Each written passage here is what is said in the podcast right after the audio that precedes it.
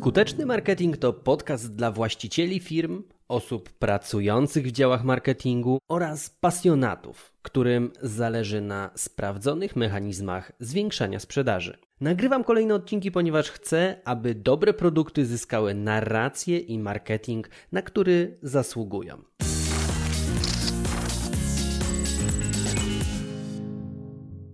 Zapowiada się super ciekawy odcinek, ponieważ wiele osób zadaje sobie to pytanie: co sprawdzać, gdy reklama nie działa? Ustalmy kilka rzeczy na starcie, aby właśnie wyciągnąć maksymalnie dużą, użyteczną wartość z tego materiału. Więc założenia są takie masz przygotowany produkt do sprzedania i na tym etapie zakładamy, że jest dopasowany do rynku, czyli ma tak zwany product market fit. Nie ma z tego produktu reklamacji, klienci są zadowoleni, sami chwalą, wysyłają do ciebie wiadomości i mówią, że jest super i chcą więcej i tak dalej, i tak dalej. No i nie chcesz tylko bazować na poleceniach, czujesz, że to najwyższy czas, aby uruchomić reklamy płatne, kampanie sponsorowane w internecie. Zlecasz w tym celu przygotowanie grafik reklamowych, piszesz teksty, może dopinasz jeszcze sklep internetowy lub stronę sprzedażową opisującą swoje rozwiązanie, podpinasz kartę kredytową do systemów reklamowych, odpalasz, no i ogień. Pierwszy dzień, tysiąc osób widziało reklamę, jedna osoba kupiła. Szlaki przetarte, hip hip hura. Skoro weszła jedna sprzedaż, to znaczy, że system działa.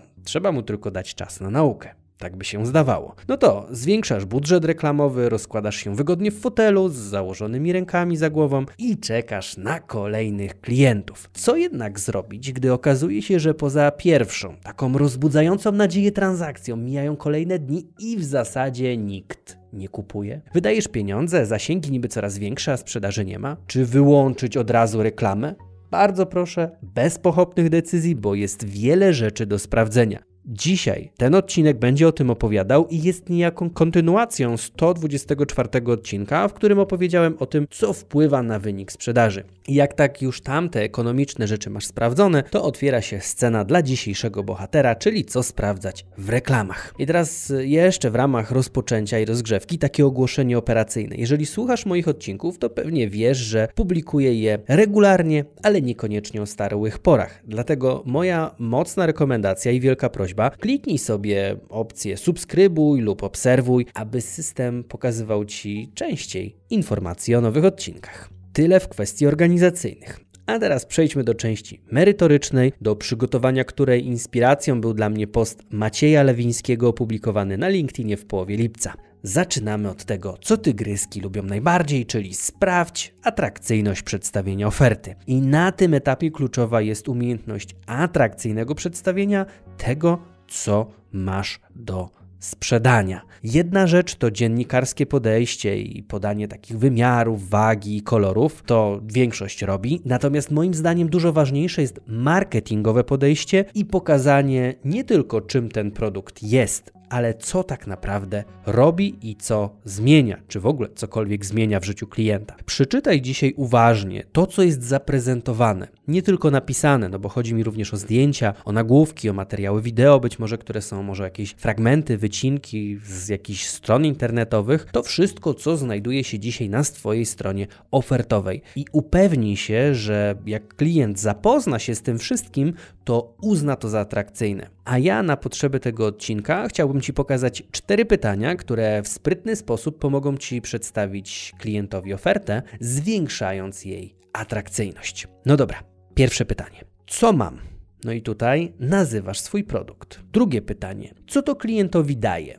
Tu opisujesz jakąś konkretną cechę tego produktu. Trzecie pytanie. Wchodzimy coraz głębiej. Co klientowi to daje, że mu to daje? To będzie bezpośrednia korzyść. Wiem, że brzmi to pewnie teraz skomplikowanie, ale przeanalizujemy to za moment na konkretnym przykładzie. No i czwarte pytanie, bardzo, bardzo istotne. Czy to jest w ogóle uczciwa propozycja dla klienta? Bo być może sprzedajesz droższy produkt w danej kategorii, ale jest ciut lepszy od konkurencji. Zadaj sobie więc takie pytanie, czy za te różnice warto dopłacić o tyle więcej, ile ta różnica wynosi. W skrócie, czy cena jest adekwatna do Twojej pozycji rynkowej i przewag nad konkurencją? Bo jest wiele zjawisk psychologicznych, m.in. efekt IKEA, i on mówi nam o tym, że zwykle przewartościowujemy swoją ofertę i w drugą stronę tutaj nie doceniamy konkurencji. I przy nie doceniamy klientów, którzy też nie są głupi i nie chcą płacić więcej za dokładnie to samo rozwiązanie. Także warto sobie przemyśleć, jak to z tymi cenami u nas wygląda. Ale konkretny przypadek obiecałem, więc już mówię. No dobra, więc co masz? Kurs gotowania. Tak po prostu. Jakby tu nie ma co kombinować. Co kurs da klientowi? No nauczy go gotować proste włoskie dania. Jakby proste. Co mu da umiejętność gotowania tych włoskich dań? Ano to, że na przykład zaskoczy swoją partnerkę, która wróci zmęczona po pracy, podgrzeje relacje przed wieczorem. No i teraz, czy 247 zł to uczciwa propozycja? No, zabranie partnerki do restauracji kosztuje około 250 zł za wyjście. To oznacza, że możesz w cenie jednej takiej randki nauczyć się takich umiejętności i co weekend z nich skorzystać. No to przecież brzmi jak oferta nie do odrzucenia. I wielu przedsiębiorców, konstruując swoją ofertę, nie zadaje sobie tych pytań. Nie skupia się na bezpośrednich korzyściach, tylko na po prostu takich dziennikarskich e, cechach, co to w ogóle jest i nie wchodzi w głąb tego. Więc e, to jest pierwsze usprawnienie, które możesz zastosować. Jeżeli uruchamiasz reklamy, to zobacz, czy w atrakcyjny sposób opowiadasz o swoim produkcie czy też usłudze czasami. Skorzystaj z tych czterech pytań. Pierwsze dwa odpowiadają zatem, co sprzedajesz, a trzecie pozwala dojść do setna problemu, jakiegoś pogłębionego, powiedzmy, insightu, pogłębionego takiego przemyślenia, które może być ciekawym wyróżnikiem. Czwarte pytanie tworzy odpowiedni punkt odniesienia i odnosi się do ważnego elementu, bardzo ważnego, czyli ceny. No zwróć uwagę, że cena najbardziej emocjonuje, ekscytuje i często interesuje ludzi. Dobra, mamy już temat atrakcyjnego przedstawienia oferty, to przejdźmy teraz do kierowania jej do odpowiednich odbiorców. No bo po określeniu właśnie tego, jak o tym będziemy mówić, trzeba byłoby się zorientować, do kogo my z tą ofertą w ogóle idziemy. Czy kierujemy ją na tak zwany zimny ruch, czyli do ludzi, którzy nie mają żadnego pojęcia o tym, co robimy, czy wręcz ciepły lub gorący do takich, którzy właściwie od razu chcą kupić. No bo jeżeli idziemy z tym do właśnie do zimnych klientów, to pamiętaj, że tacy odbiorcy nie będą świadomi Twojego produktu, czy nawet Twojej marki. Ba, oni nawet mogą nie być świadomi, że mają jakiś problem, że wbił im się gwóźdź do nogi, czy co tam ich boli. W związku z tym reklama sprzedażowa, właśnie wyciągania tego gwoździa z pięty, prawdopodobnie ich w ogóle nie zainteresuje, no bo oni najpierw muszą się zorientować, że coś tam z ich piętą jest nie tak. No i specjalnie dla nich trzeba przygotować cały lejek marketingowy. Nie wiem, czy wiesz, ale istnieje w takim tradycyjnym ujęciu pięć poziomów świadomości zaprojektowanych, zasugerowanych przez Eugena Schwarza. To był taki bardzo ciekawy copywriter. No i projektując jakikolwiek komunikat, trzeba sobie mocno przeanalizować, do których klientów i na którym poziomie świadomości chcemy dotrzeć. Dobra, przejdźmy sobie przez te poziomy, bo jest to coś bardzo ciekawego i praktycznie niewiele osób o tym mówi, niewiele osób o tym tym przypomina, dlatego tym bardziej zależy mi na tym, aby Cię z tego gdzieś tam poedukować, poinformować. Dobra,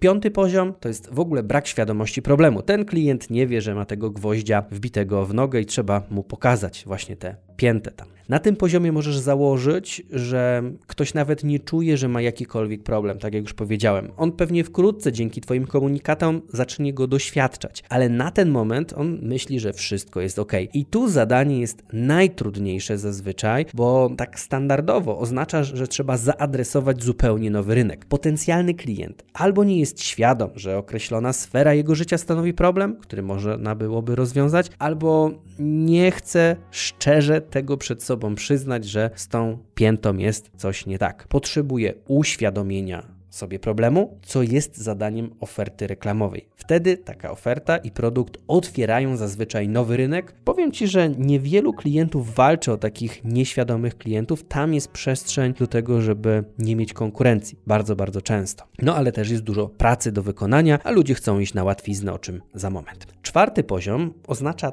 taki poziom klientów, którzy oni są świadomi problemu. Taka osoba wie, że ma problem, ale nie wie, że w ogóle istnieją rozwiązania tego problemu nie wie, że tamten gwóźdź to można wyjąć. On co prawda boli, ale no, nie wiemy jeszcze w jakich okolicznościach można byłoby go wydobyć z tej stopy. Na poziomie czwartym można użyć takiego lidu, takiego wezwania sekret czegoś tam, sekret wyciągania gwoździa z pięty i w tym momencie przejść do wprowadzenia opisu Twojego produktu. Poziom trzeci oznacza brak świadomości najlepszego rozwiązania. No i tu potrzebny jest zazwyczaj problem, rozwiązanie, taki lead, gdzie okazujesz, przedstawiasz, co jest zagadnieniem i jakie ty masz dopasowane do tego rozwiązania, bo taka osoba wie, że na rynku istnieją jakieś tam różne rozwiązania, to dowiedziałeś się na poprzednim poziomie budowania świadomości, natomiast nie ma zielonego pojęcia, które z tych rozwiązań będzie najlepsze dla jego delikatnej skóry właśnie na tej pięcie. I tu trzeba podać argumenty mówiące o tym, czym Twój produkt różni się od konkurencji, w czym jest lepszy i tak dalej. W grę wchodzą wszelkie rankingi oraz porównania, czyli najlepsze metody wyciągania gwoździa z pięty przy delikatnej skórze. Przykładowo, oczywiście tutaj bawimy się troszeczkę wymyślanie w przypadku tego gwoździa w pięcie, więc z przymrużeniem oka oczywiście to traktuj. Poziom drugi to jest świadomość produktu. Na poziomie drugim potrzebny jest lead z obietnicą korzyści prosto i dosyć krótko. Ta osoba zna już najprawdopodobniej Twój produkt, ale jeszcze nie teraz go chce. Ona jeszcze nie czuje, że go tak bardzo boli, że trzeba działać natychmiast. Więc naszym zadaniem jest tutaj stworzyć FOMO, taki fear of missing out, stworzyć takie urgency, czyli taką pilność do tego, że ten króliczek ucieka i wkrótce możesz się w ogóle na to nie załapać. Tutaj działa efekt uciekającej okazji, aby ktoś zechciał zdecydować się na zakup od ręki, czyli robimy wszelkiego rodzaju ograniczone czasowo akcje. To dosyć mocno działa na takich klientów. I poziom pierwszy, najwyższa świadomość. Osoba zna produkt, wie jakie korzyści daje, wie, że chce go teraz. No i nie trzeba tutaj wiele robić, trzeba po prostu być w odpowiednim miejscu. Cena i atrakcyjne warunki to wszystko, czego ten klient potrzebuje. Na poziomie pierwszym wystarczy lead ofertowy, tak zwany What's the Deal, czyli proste zaproszenie do skorzystania z oferty. I jak się najpewniej teraz domyślasz, wszystkie firmy na rynku, albo praktycznie wszystkie, te, które się najczęściej nie znają na marketingu, chcą adresować swoją ofertę wyłącznie do klienta na pierwszym, najwyższym poziomie. I to byłoby logiczne. Problem polega jednak na tym, że takich gotowych do zakupu tu i teraz klientów jest najmniej, a to oznacza, że trudno ich jakoś tak uchwycić. A po drugie, jak wszyscy walczą o ich uwagę, to na przykład konkurencyjność słów kluczowych również jest bardzo wysoka, a co z dalej za tym idzie, stawka za jedno kliknięcie jest najwyższa z możliwych. Tak to zazwyczaj wygląda. No i teraz, biorąc pod uwagę cały temat kierowania do odpowiednich odbiorców odpowiedniego komunikatu, trzeba sobie wziąć pod uwagę, że dobry lejek marketingowy to, o czym teraz mówimy, powinien być odwzorowaniem tego, w jaki sposób klient kupuje dany produkt lub usługę. I naszym zadaniem będzie więc zastosowanie komunikatów do różnych klientów z różnych poziomów świadomości. Dlatego na tym etapie też weryfikacji, dlaczego reklama nie działa, sprawdź, czy w ogóle trafiasz do takich klientów, jaki jest komunikat reklamy. To również otwiera drogę w ogóle do podziału budżetu, no bo ile procent swojego budżetu reklamowego przeznaczać na jaki poziom świadomości klienta. I o tym bardzo sporo albo całkiem sporo napisałem w swojej książce Odczaruj marketing internetowy. Taką tutaj lukę informacyjną pozwolę sobie wrzucić. Kolejny z elementów, który trzeba koniecznie sprawdzić, gdy reklama nie działa, to jest temat kreacji reklamowej. I tutaj jest o czym mówić, bowiem sama ta kreacja składa się z wielu elementów. Czasami jest to grafika, film, animacja, tekst oraz nagłówek i jakiś tam element przekierowania, o którym będziemy mówili sobie później, czyli do czegoś ta kreacja reklamowa po kliknięciu ma prowadzić. Każdy element jest ważny i każdy z nich wymaga osobnej analizy. No, w pierwszej kolejności, jak sobie taką kreację weźmiemy, to odbiorca zobaczy wersję wizualną. Co to oznacza? Że grafika powinna się wyróżniać na tle innych zgodnie z psychologiczną zasadą kontrastu. Jeżeli podczas przewijania feeda na Facebooku każda grafika jest utrzymana w niebiesko-białym tonie, to nagłe pojawienie się czerwono-czarnych elementów może zwrócić uwagę. Z kolei, jeżeli używasz grafik w systemie reklamowym Google, w którym to właśnie te reklamy graficzne są umieszczone na stronach internetowych, gdzieś tam zagnieżdżone i czasami ci się wyświetlają w sieci AdSense, to większość stron internetowych ma kolory białe lub czarne, więc tutaj warto z kolei tych unikać. Jednak sam kolor to też nie wszystko. Ważny jest cały przekaz płynący z grafiki. Teksty na grafice warto ograniczyć w takim razie do kilku mocnych słów, aby one tego nie rozmyły, które te słowa zmuszą odbiorcę do przeczytania posta lub bezpośredniego kliknięcia w link. I praktycznie w każdej branży, to co warto wiedzieć, zawsze warto pokazywać twarze, warto pokazywać ludzi. Stoją za tym realne, silne argumenty naukowe. W naszym mózgu znajduje się właśnie taki ośrodek odpowiadający wyłącznie za rozpoznawanie twarzy, osobny ośrodek. To nosi skrótową nazwę FFA i został zidentyfikowany dopiero w 1997 roku. Co ciekawe, jest on umieszczony w pobliżu ciała migdałowatego, które stanowi centrum przetwarzania emocji w mózgu. Twarze, miny, emocje. Neurony lustrzane. Myślę, że to powinno Ci dać pewną wskazówkę. Przypadku filmów reklamowych lub animacji zasady są podobne. Mało tekstu, dużo przekazu wizualnego. Dla wielu algorytmów w mediach społecznościowych ważny jest czas oglądania. W związku z tym dobrą praktyką jest rozpoczęcie filmu od kontrowersyjnej tezy lub zadania bezpośredniego pytania odbiorcy. Jeśli to będzie okraszone dynamicznym montażem oraz efektownymi przejściami, to przykujesz uwagę odbiorcy i najpewniej utrzymasz zaangażowanie. No i mogłoby się tym samym wydawać, że omówiliśmy kreację reklamową od A do Z. Ale nie, istnieje jeszcze kilka pobocznych elementów, które mogą wpływać na wynik kampanii. Wojtek, a co jeśli grafika i reklamy są ok, a mimo to wynik jest kiepski? Dam możliwie najprostszą radę, jaka przychodzi mi tylko na myśl testuj. Przygotuj kilka wariantów. Jeżeli wydaje ci się, że Twoja reklama jest cudowna, to miej pewność, że można w niej udoskonalić wiele elementów. I zamiast wymuszać, na przykład na swoim marketerze czy na swojej agencji, tworzenie cały czas nowych pomysłów na reklamę, rozmawiaj z nimi o różnych elementach, które można przetestować. Spróbujcie napisać inny tekst nagłówków, sformułować dłuższe lub krótsze wezwanie do akcji, tak zwane call to action, może zmienić jakieś kolory na grafice, może zmienić główne zdjęcie zdjęcie, zastosować trochę inną czcionkę, zastosować trochę inny przycisk, skrócić film o 15 sekund, dodać muzykę, odjąć muzykę, dodać napisy, odjąć napisy. Jest mnóstwo rzeczy, które można jeszcze przetestować. I teraz przykład praktyczny. Mój znajomy pracował w branży bieliźniarskiej takiej bielizny sensualnej. I po wielu testach różnych reklam doszli do wniosku, że bielizna w Polsce sprzedaje się najlepiej, gdy modelka jest blondynką z obfitym biustem. No, ktoś by tak strzelił, że tak powiem, za pierwszym razem, no ale tutaj mieli na to twarde dowody. Dobra, zostawmy to.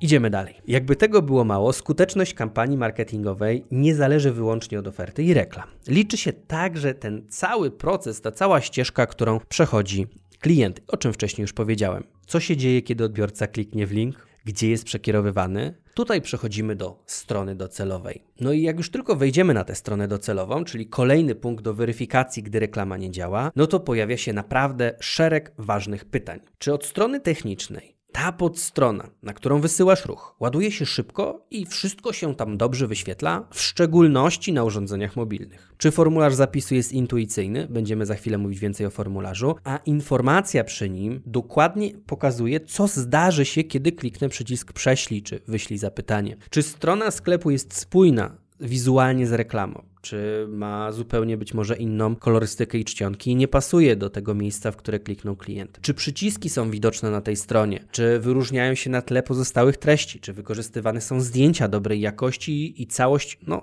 działa tutaj jak należy, jak jeden dobrze skomponowany system. Czy to wszystko buduje zaufanie, czy może lepiej, aby nikt tam nie wchodził? No i finalnie, czy to tak naprawdę działa, ale działa tak od strony technicznej, bo może kierujesz klienta na podstronę produktu, on tam chciałby kupić jakiś na przykład pasek do spodni, a ten produkt jest już dawno niedostępny. Po prostu nie ma dostępnych rozmiarów, albo nie ma w ogóle dostępności w magazynie, a ty dalej reklamujesz coś, czego nie ma. Dużo tutaj pytań zadałem, ale każdy z nich jest super ważny, aby określić, no bo wiesz, możesz mieć najlepszy zespół reklamowy na świecie, który tworzy automatyczne właśnie adsy, a tam kierowanie na produkty, których nie masz już na stanie. No a pieniądze wydajesz, ruch na stronie jest, ale zamówień nie ma. To tak tylko w ramach pewnej historyjki. No i wspomniałem już przed chwilą o formularzu zamówienia, bo skoro przy stronie jesteśmy, to właśnie jest tutaj bardzo ważna uwaga. Jak wygląda proces zamawiania w Twoim sklepie? Czy jest on prosty, przejrzysty, czy skomplikowany niczym przejście przez jakąś taką gęstą dżunglę bez maczety? Zwróć uwagę na stronę koszyka. Jeżeli znajduje się na niej 15 różnych pól, to usuń te niepotrzebne. One będą wyłącznie rozpraszały klienta i będą utrudniały wprowadzenie danych, w szczególności na komórkach, na których coraz więcej transakcji jest dokonywanych. Jeżeli na przykład nie dajesz żadnych zniżek ani kodów rabatowych, to usuń pole z kodem rabatowym. Bez sensu, żeby ktoś tam wychodził z Twojego sklepu i zaczynał po Google szukać kodów rabatowych, których i tak nie znajdzie. Zadbaj o to, aby proces składania zamówień był u Ciebie najprostszy z możliwych w całej branży. Dane osobowe, mail, płatność, tyle. A co jeżeli ktoś chce wziąć fakturę, to niech to będzie tylko jeden checkbox i dopiero po oznaczeniu tego checkboxa niech się wychylą dane firmowe. Tam wystarczy też przecież już są na to też mechanizmy, aby ktoś tylko wpisał NIP, a reszta wpisze się automatycznie. Jak patrzysz sobie na ten proces zamówienia, to zakładasz, że ktoś chce kupić, ale podejdź do tego zupełnie odwrotnie. Daję Ci takie ćwiczenie myślowe. Pomyśl, że klient wcale nie chce kupować. On tak naprawdę szuka tylko pretekstu do rezygnacji z koszyka. Więc zbuduj taką stronę, taki koszyk i taki proces zamówienia, aby nie znalazł pretekstu do rezygnacji. W końcu Głupio by było, gdybyś zrobił super reklamę, super stronę, a klient na ostatnim etapie, na ostatniej prostej, wbiegając już tutaj na ten handlowy stadion, tak można byłoby powiedzieć z metafory olimpijskiej, się po prostu rozmyślił prawda? I właśnie dlatego zmieniam WooCommerce na EasyCard, który dokładnie wpisuje się w powyższe wymagania, czyli jest prostym systemem płatności, zamówienia, minimalna liczba pól, automatyczne pozyskiwanie danych do faktur. Wszystko można de facto zapłacić jednym kliknięciem, jeżeli wcześniej robiło się transakcje. Bardzo ciekawe rozwiązanie. Ale jeżeli nie masz sklepu internetowego i masz formularz zapytań, to bardzo istotny będzie kolejny element, który omówię. On często się wysypywał w kampaniach, które ja prowadziłem i zacząłem teraz bacznie obserwować, jak to wygląda w firmach, a konkretnie chodzi mi o pierwszy kontakt z pracownikiem w firmie, bo w każdej kampanii, na którymś z etapów zamówienie przechwytuje człowiek. No i tu potrzebny jest miły, rzetelny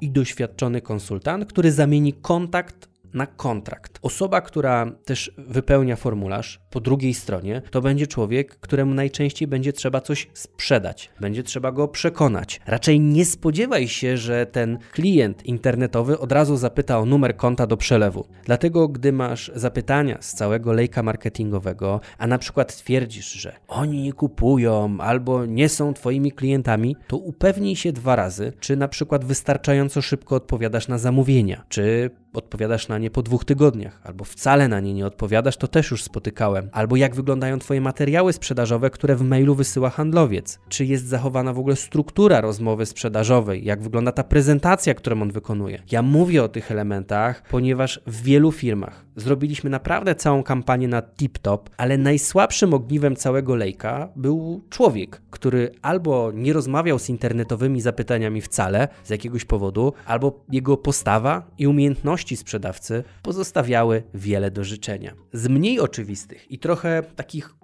upokarzających potknięć, można byłoby to tak nazwać, to warto również sprawdzić, czy masz na przykład środki na karcie, która zasila to konto reklamowe, czy karta jest dalej aktualna, albo czy domena i hosting zostały opłacone, bo czasami idą reklamy, ale one idą na stronę, która jest gdzieś tam w kosmosie wysypana, bo ktoś nie zapłacił za hosting na przykład. Sprawdź również, czy powiadomienia o zamówieniach ładują się w odpowiednie miejsce do Twojego CRM-u lub na maila handlowca, czy nawet na Twojego maila. I to jest naprawdę szczególnie ważne, gdy na przykład w zespole pojawiają się rotacje. No ja miałem autentycznie kiedyś taką sytuację u jednego z klientów, że nowy pracownik nie otrzymał dostępu do miejsca, do którego spływają te zapytania z działań online. Sam też się nie upomniał, no bo skąd miałby wiedzieć, że coś takiego w ogóle w firmie istnieje, a my nawet nie dostaliśmy informacji o zmianie kadrowej, że mają nowego handlowca. No i dosłownie przez przypadek udało mi się wykryć ten problem, że on nie ma dostępu do tych lidów, do tych zapytań, no i nagle miał tam ileś set zapytań do obdzwonienia z ostatniego czasu. No ale jakby coś tam się udało z tego odzyskać na całe szczęście w nieszczęściu. No i na samo zakończenie. Co tutaj Ci mogę powiedzieć? E, myślę, że masz sporo wniosków, e, gdzie warto zerknąć, sprawdzając wyniki reklamowe i że sama ta reklama to nie tylko odpowiada za wynik, ale jest szereg elementów, które tutaj są istotne. Jak widzisz, pewnie dużo rzeczy musi ze sobą grać, aby wynik się zgadzał, ale dla kontrastu wystarczy, aby tylko jedna rzecz się wywaliła i cała reszta przestaje mieć znaczenie. To można tak naprawdę porównać do węża ogrodowego, bo wystarczy na tym wężu ogrodowym tylko jedno zagięcie, aby woda przestała się na końcu lać. I teraz byłoby cudownie, gdyby więcej osób wchodzących czy działających nawet w internecie myślało o sprzedaży online jako o pewnym wężu, takim systemie naczyń, które da się procesowo zarządzać etap po etapie, a że ten internet nie jest magicznym kapeluszem, z którego po prostu gdzieś tam wyciągnięcie wyciąga się coś, jakieś statystyki się przemieli i wyciągnie pieniądze. Jeżeli masz chwilę, to jeszcze raz zachęcam do przesłuchania 124 odcinka, w którym opowiadam o tym, co wpływa na wyniki sprzedażowe. I na zakończenie. Mam jeszcze jedną rzecz, taką mocną polecajkę. Pewien eksperyment. Zaproś do siebie kogoś, do mieszkania lub do biura, kogoś, kto nie jest związany z Twoją firmą. Poproś go, aby od tak zwanego momentu zablokowanego ekranu na swoim smartfonie komórkowym spróbował wypełnić zamówienie na Twoim sklepie internetowym lub wypełnić formularz na Twojej stronie internetowej. Po prostu Poproś go, żeby wszedł albo gdzieś tam przez social media się przeklikał i żeby wypełnił taki formularz. I zobacz, prześleć u kogoś innego, jak on to będzie robił. Warunek konieczny: nic mu nie podpowiadaj. Po prostu przyglądaj się, zobacz, co robi, jak postępuje, ile pojawi się problemów na tej drodze, ile pytań zada, a jeżeli taką weryfikację, taki temat chcesz oddać w ręce specjalistów, to właśnie takimi audytami procesu zakupowego od strony klienta krok po kroku zajmujemy się w W-Biznes. Liczę na to, że po wysłuchaniu tego odcinka rozszerzy się Twój sposób patrzenia na proces tworzenia kampanii reklamowych. Tymczasem słuchaj, wdrażaj i zarabiaj. Ja trzymam za Ciebie kciuki.